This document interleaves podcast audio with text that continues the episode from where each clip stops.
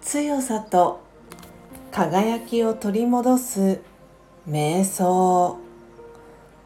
魂力。6桃栗3年。柿8年。物事にはそれぞれの時があることを私は理解しています。